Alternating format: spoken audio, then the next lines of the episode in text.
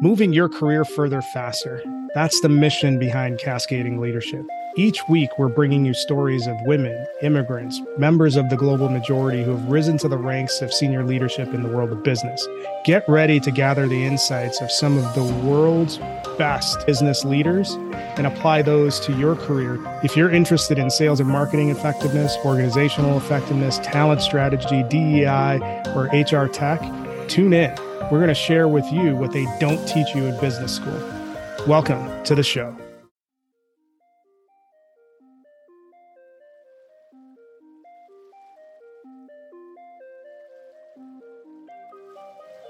Welcome to today's episode of Cascading Leadership. And we have a returning episode. So, this is the second edition of Two Dudes and Two Reviews. And after a long uh, awaited delay, we have two powerhouse books that we're going to review. I am your friendly neighborhood talent strategy nerd, Dr. Jim. And with me, I have my illustrious co host, Hello, co-host Lawrence Brown, otherwise known as LB, your executive reading and resource coach. Oh, LB. Great. So let's get into nerd mode. Get our nerd hats on and our pocket protectors at the ready, and talk about some books. So the book that I'm going to review is "Get the Meeting" by Stu Heincke. I want to set the stage a little bit. And this book is particularly relevant, especially considering some of the challenges that sales professionals are dealing with right now. He's got two other books that he's written How to Get a Meeting with Anyone and Get the Meeting with this one. And then he's got a new book coming out, Grow Your Business Like a Weed, which will be out in June.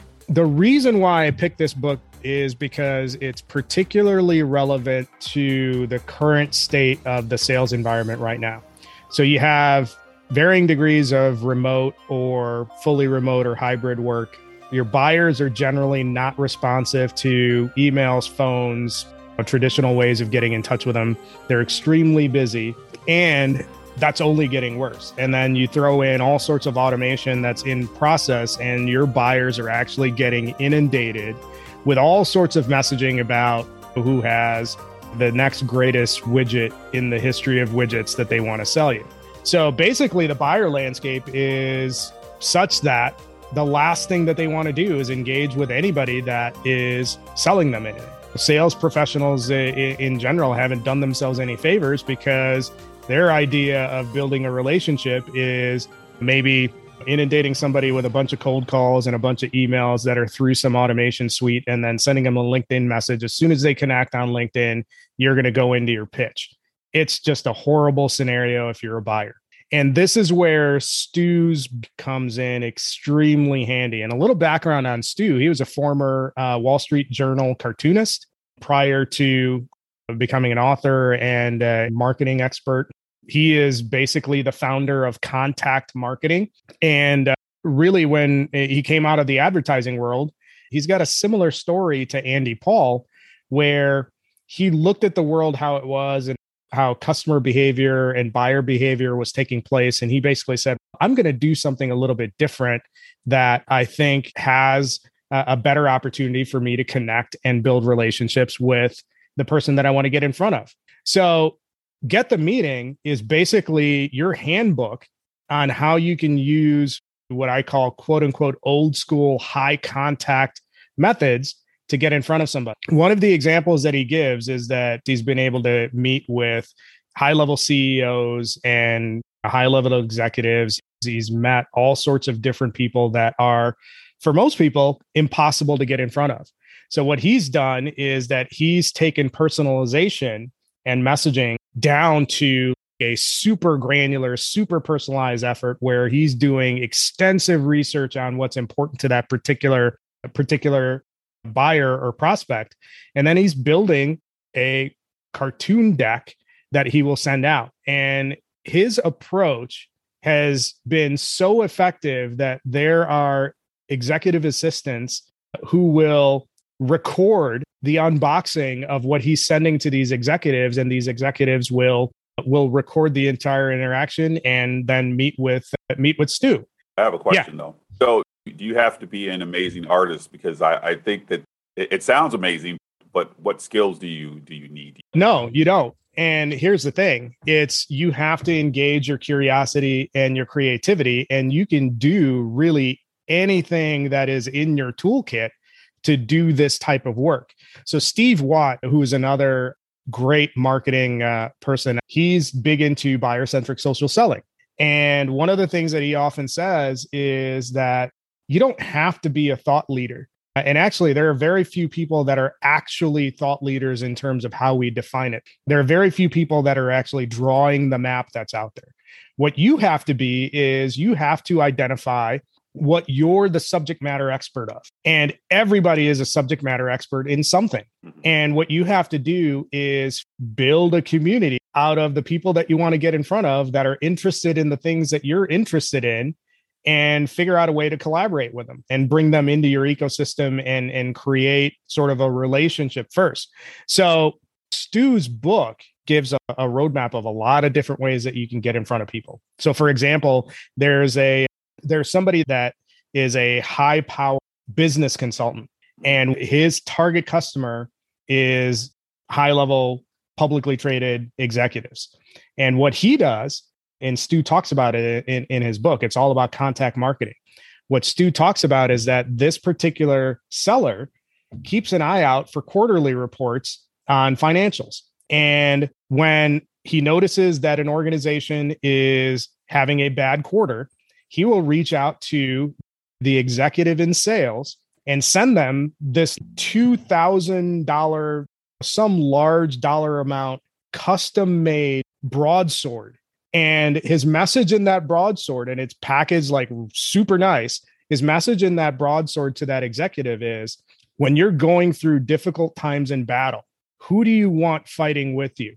Do you want somebody fighting with you that understands what you're dealing with and has helped other people like you slay the dragon? Or do you want to try to figure this out yourself? That sort of focus on how can you connect with who you are as a person and what you solve for the customer and deliver it in a high touch way that is guaranteed basically to get your response is a phenomenal way to do outreach. And that's the value of everything that Stu talks about in Get the Meeting and also how to get a meeting with anyone. I think that's great to to call out because I know folks might be thinking, I don't have two grand to be sending out per per client. And and the, and the second thing is I was thinking about this is that it sounds very, and I think you mentioned this a couple of uh, episodes ago. We were talking about something, and Jay Conrad's guerrilla marketing came up, but it feels very reminiscent of that, where you spend the time to get to know the uh, the client that you're working on or prospective client.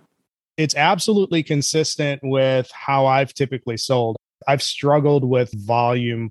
I tend to be pretty high touch. It's in my nature to think through how I want to connect with somebody versus just spray and pray all over the place and see if something happens.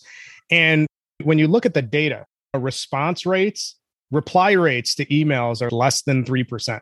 And that's if you're getting good response rates response rates to voicemails and, and phone calls similarly poor. So you can either pick the solution, which is I'm going to just call harder or email harder and try to get more people, or you can actually try to work smarter and build the relationship first and really connect with your buyer and demonstrate your understanding of who they are as a person and what they're going through, and then send them something that demonstrates that understanding. Stu's book is all about contact marketing. But if you apply this to other ways that you can build a relationship quickly, maybe you're a writer, maybe you're a researcher, maybe you're a market researcher, maybe you like vlogs, maybe you do podcasts, maybe you do have a YouTube channel. These are all ways to get your buyer interested in building a relationship with you. Most salespeople think that we're the hero in the buyer story. We're a plot device. We're the. MacGuffin. The buyer is the hero in the buyer story. So this allows you to shift your perspective in the appropriate way so that you're making the buyer the star of the show. So winding this all back, that is the value of get the meeting because not only does it talk about what Stu has done, and, and an interesting anecdote about this story is that he actually used exactly what he's talking about to meet his wife, who was at, at the time, his wife was a model in the Netherlands. And he was a photographer media guy and he used some of that stuff to like get the meeting with her and now he's been married for like years and years so you don't have to be an artist or whatever but you have to have the courage to demonstrate how you're different and connect with that person on the other end at a personal level so that you can actually advance the relationship. So when it comes to the application of stu's book you can totally do everything that stu did. You can make cartoons or anecdotes or whatever but it's really engaging your curiosity and creativity that's at the heart of his book and that's why this is killer because it, it focuses on the relationship building aspect of it first. It's amazing that, that it's human connection it's that human connection. All those different things that he's doing are brilliant because they weave that connection between human beings. That's what it, at least it sounds yep. like. So i'm actually excited about reading this as well. You're absolutely right. And, and, this is why it's even more important to get tuned in to contact marketing related literature, collaborative literature, things that build that authentic relationship first, because we're living in the era of automation and AI. So you're never going to out hustle. So why try? That that makes no sense. So focus on relationships first because a bot is never going to be able to or at least i don't think so never going to be able to out relationship you so focus there highly recommend get the meeting should be no surprise that i'm giving it a five out of five on the pocket protector scale but that is the book and i will also encourage you to get uh, how to get a meeting with anybody or with anyone also by stu Heincke and uh, you better believe that i'll be looking at uh, how to grow your business like a weed when that comes out. And don't be surprised if Stu is actually on the show at some point. Plot twist. Sure. So I will share the book here. It is So You Want to Talk About Race by Ijeoma Oluo. You've only referenced that book three or four yes, different times in our and episodes. The reason that I have is that when I think about all the different books that I've read, specifically in the diversity, equity, and inclusion space, I think it one it's a great primer. So a little bit of a backstory the way that I've dissected the conversations that I've had about talking to folks about uh, DEI work is that there are a couple of different camps and how she addresses these different camps is in this way. So oftentimes when you hear, so you want to talk about race, it's oftentimes discussed in tandem with uh, white fragility that was written by Robin DiAngelo. And so white fragility was written by Robin DiAngelo for her to have the conversation with white people about race. So you want to talk about race by Ijeoma Oluo is similar in the sense that it is helping to introduce the conversation of race, of class, of privilege in a way from a brown person's perspective. Uh, she is someone who is of uh, who's biracial, and so she talks about that in her book. For example, she, she breaks it down in a way that I think, if, if I'm looking here, it's pretty cool in my opinion. Uh, so the first our introduction is so you want to talk about race. And essentially, the crux of it is that it's about race if a person of color says it's about race. And I think that's an important delineation because, from a societal standpoint, oftentimes things are or concepts are prescribed to marginalized groups. And so she's setting the foundation of the book by saying, hey, to start the conversation, it's about race if a person of color says that it's about race. And then she goes through and she talks about a number of different issues about what if I'm talking about race wrong? What if I'm getting it wrong? What are some of the feelings that you might be going through? And I think that when you look at this book and you read it, what's exciting about it is that it's designed to be a framework to have a conversation around race. It's actually a framework that you could use to help establish what you're doing with your DEI protocols within an organization, helping to set up and establish it in a way that helps to put it in a framework that people can agree that let's define words in this way, right? Let's define concepts. So, for example, when you talk about microaggressions, she defines microaggressions, she defines privilege.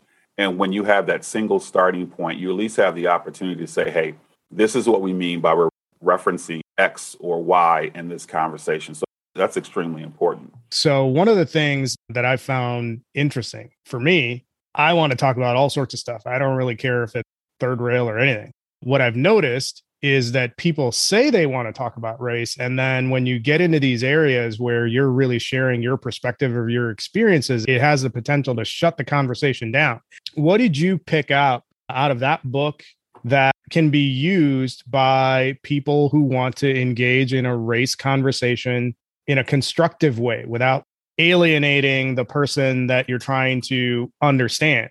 Yeah, I think that the the first one is, and, it, and it, it may be one that sounds a bit controversial, but I don't think that you can have a conversation, at least in, in America today, without there being some amount of uh, discourse and disagreement. And so I think that we have to, at a starting point, that we have to agree to disagree. I think that that's a primary element.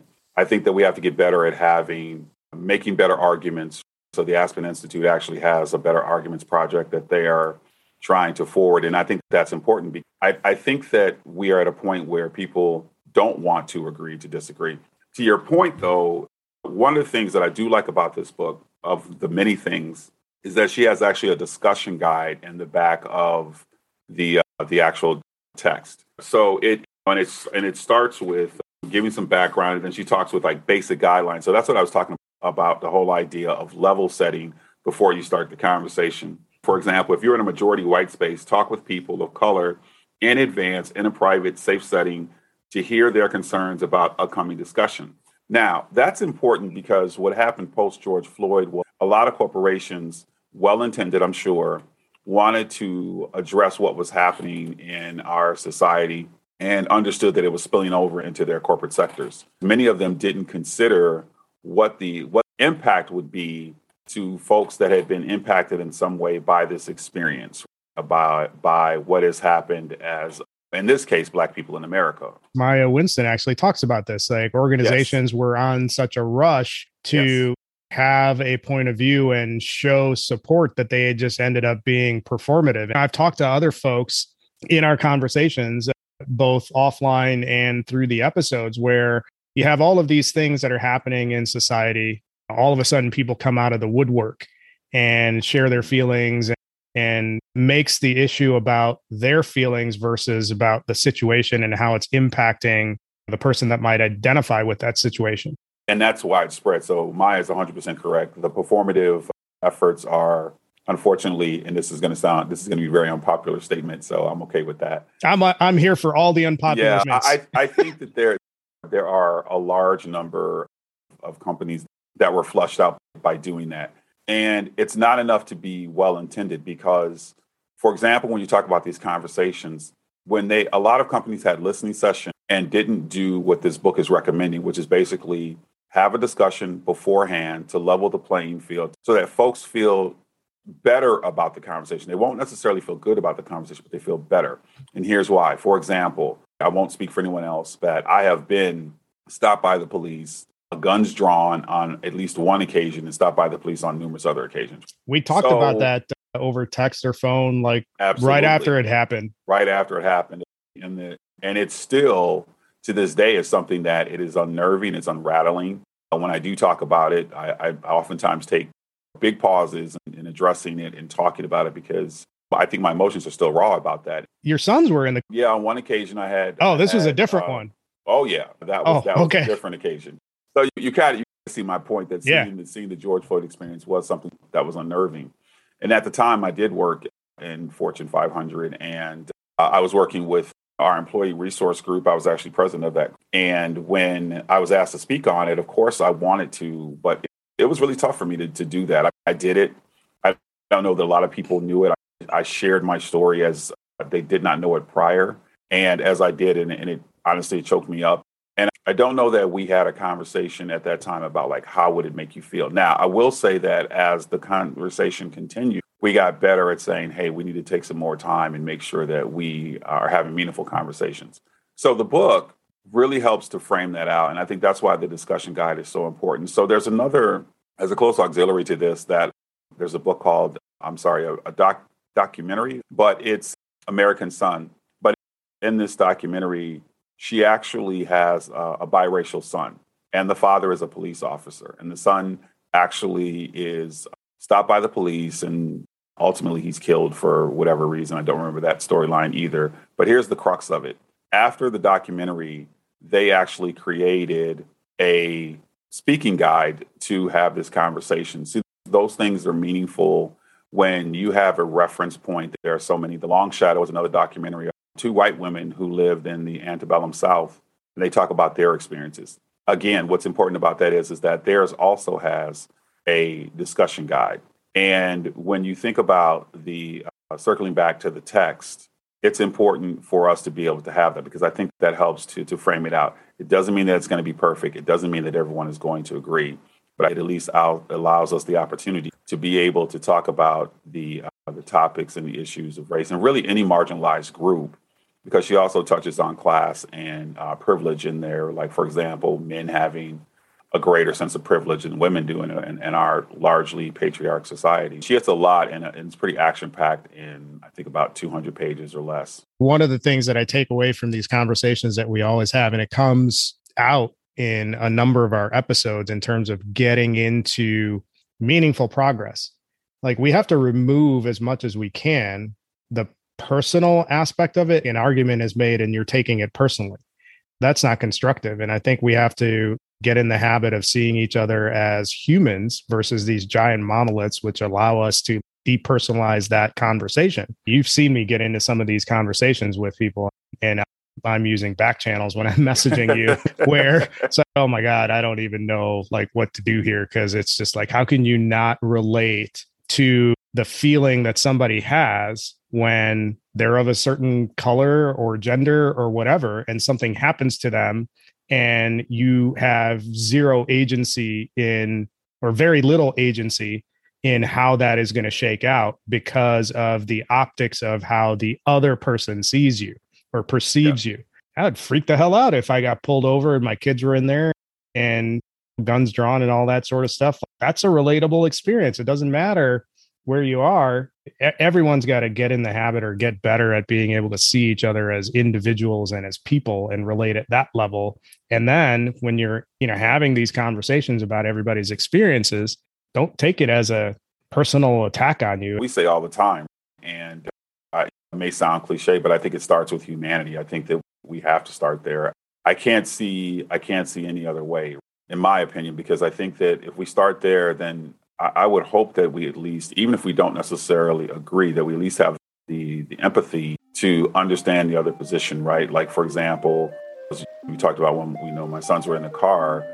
I have one son who's of driving age, the other one who got his license yesterday, and that should be a crowning moment of joy for a, a, young person, and I am extremely happy for him. But it is, in fact, cringeworthy as well to know that as a new driver, some of the things that he will experience that he's already experienced. So when he was in the car at the time when we were stopped, he was 12 years old. So that was his introduction. I just think that we need to start with humanity. All right, so on our rating system, which is pocket protectors, nerd alert, that's what we are. I'm going to say that for So You Want to Talk About Race is a five out of five. I think it's necessary reading for everyone, um, not just people who want to learn more about race who don't necessarily talk about race today. But I think it's a text that allows us to, to move the conversation uh, forward in a healthy way. And so my recommendation is to check out the text, right? If you prefer reading, they have, of course, in all of the formats. You can do Kindle, you can do the actual book, or you can do Audible, which is my favorite. All right. So, LB, Uh, we got two more books. So we did two dudes, two reviews. Episode two, that's a lot of twos. Why don't you close it down for us? As always, for those of you that are listening, we are continuing to expand. I'm not going to tell you that one of the things you might be seeing is a, a, new social media platform that will be on. We don't know about that yet. We're still deciding. But for now, you can find us on Facebook, TikTok, LinkedIn, and YouTube. That's where you can find the opportunity to hear about the latest episodes that be dropping, incredible dance moves from Jim on TikTok, and all the other fun stuff about Cascading Leadership, the show. Thank you for listening to this episode of Cascading Leadership. We hope you enjoyed the story as much as we did. Make sure you subscribe to our show on your favorite podcast player. Follow us on YouTube, TikTok, LinkedIn, Twitter, and Facebook. Leave us a review. Tell a friend. If you're interested in sponsoring the show, reach out to me at jim at cascadingleadership.com. Tune in next time for another great episode that will help you move your career further faster.